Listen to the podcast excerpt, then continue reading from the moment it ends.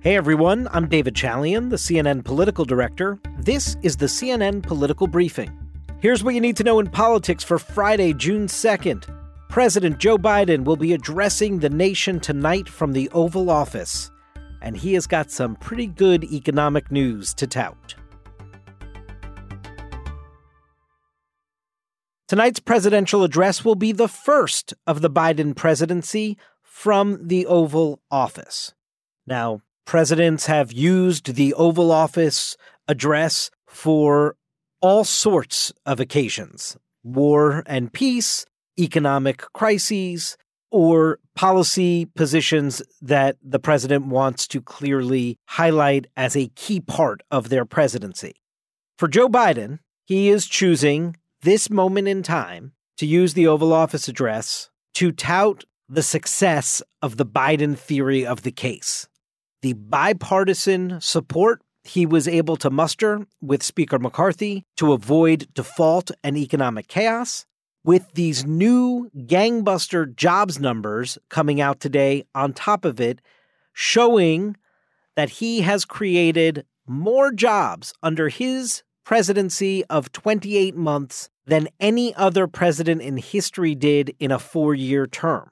The other thing, of course, this Oval Office address will do is create a pivot point for President Biden to start leaning more into reelection campaign mode with this good news at his back. This morning, the U.S. economy added 339,000 jobs last month, soaring past expectations yet again. Now, in a separate survey, the unemployment rate did tick up to 3.7% in May, when economists had only expected it to rise by one tenth of a percentage point from April's 3.4%. And wage growth actually cooled slightly. Now, as we have talked about many times on this podcast, when these good economic indicators come out, it kind of makes those folks over at the Federal Reserve scratch their heads. They've been raising interest rates in a real attempt to slow the economy due to the high inflation we've been seeing over the course of the last year, year and a half. And the question becomes Has their medicine been working? The economy, when it comes to these jobs numbers, it seems is still operating at quite a clip despite all those efforts to slow it down. Now, we have seen some tick down in inflation in recent months as well. So it is having some of the desired effect, but is it having all of the desired effect from that regulatory perch? From the president's political perch in the White House, there's no scratching your head. This is just a boffo jobs number that any president would rightly celebrate in front of the American people. And it comes after Congress passed with bipartisan majorities the bill to raise the debt ceiling and avoid the first ever U.S. default, which could have caused economic chaos throughout the country. Late last night, the Senate voted to pass the bill that the House had sent its way. The final Senate tally was 63 to 36, 63 ayes to 36 noes. 46 Democratic senators voted for the bill that raises the debt ceiling, along with 17 Republicans in the Senate. The bill allows the U.S. to borrow as much money as it needs to until January 2025. But the bill also caps non defense spending, expands work requirements for some people on food stamps, and claws back some COVID 19 relief funds that have not yet been utilized, as well as some other policy agreements.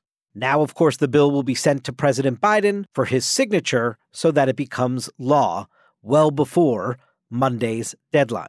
Senate Majority Leader Chuck Schumer touted the Democrats' role, of course, in the debt ceiling agreement last night. We may be a little tired, but we did it. So we're very, very happy. Default was the giant sword hanging over America's head. But because of the good work of President Biden, as well as Democrats in the House and Democrats in the Senate, we are not defaulting. And Senate Minority Leader Mitch McConnell, who voted for the deal, by the way, issued a statement saying that, quote, an important step toward fiscal sanity will finally become law. Now remember, Mitch McConnell had always said for months a deal was going to get done, it was going to get done in time, and it was going to get done because Biden and McCarthy would hammer something out that could pass both chambers. As part of his 2020 campaign, as part of his presidency, President Biden has promised again and again to the American people that he knew how to make Washington work, that his experience is an asset here, and that he knows how to reach across the aisle and come to bipartisan compromise deals. That's exactly what the president and the speaker were able to accomplish here. Of course, there are folks on both the right and the left who are quite displeased with this compromise deal. Listen to Democratic Senator Elizabeth Warren talking to my colleague Manu Raju before the final vote yesterday. She ended up voting against the bill. We should never have been put in this position to begin with. This is about paying the ransom to a bunch of hostage takers. And that is not how we should run this government. It's not good for the people of this country, and it's not good for the position of the United States all around the world. On the other side of the aisle, Republican Senator Lindsey Graham also voted no on the bill because he thought it didn't do enough to address defense spending. This is a budget of political compromise where people have lost sight of what the country needs. We need safety and security. To my House colleagues, I can't believe you did this to the Speaker, I know you got a tough job. I like you, but the party of Ronald Reagan is dying. And in the House, where the bill passed 314 to 177 on Wednesday, some Republicans have continued to express anger at House Speaker Kevin McCarthy for the deal that he struck here with the president. Listen to Republican Ken Buck, who told CNN that House conservatives would indeed be talking about ousting McCarthy from his job. The discussion about the motion to vacate is going to happen in the next week or two. My constituents are furious. And you know what's so interesting about the calls in, in the district? Um, they are not only uh, vote against this bill, but they are take McCarthy out. But there are no signs right now that that would be a legitimately successful effort. 314 is a pretty big majority. He had 149 Republicans. Yes, more Democrats in the House voted for it than did Republicans, but Kevin McCarthy got this bill passed in a bipartisan fashion with a majority of his fellow Republicans in support. To win some of his critics back, McCarthy is promising his members that he wants to set up a bipartisan commission to rein in sky high deficits while also privately vowing to hold the line on government funding in the spending bill fights to come. The political reality of this moment is few voters are going to reward politicians for avoiding crisis. But that is what happened here. What President Biden wants to highlight is the bipartisan nature that got to this moment. The ability to put country above party, to reach across the aisle and solve big problems. The absence of the crisis will probably not remain top of mind for voters heading into the next election, but it's the larger sort of character proof point that the president and his team hope that they will be able to sell on the campaign trail in the next year and a half.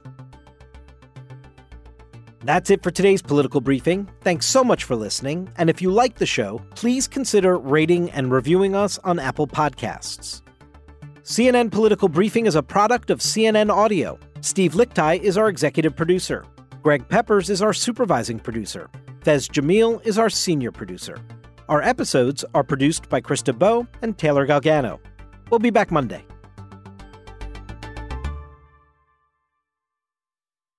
When you work, you work next level.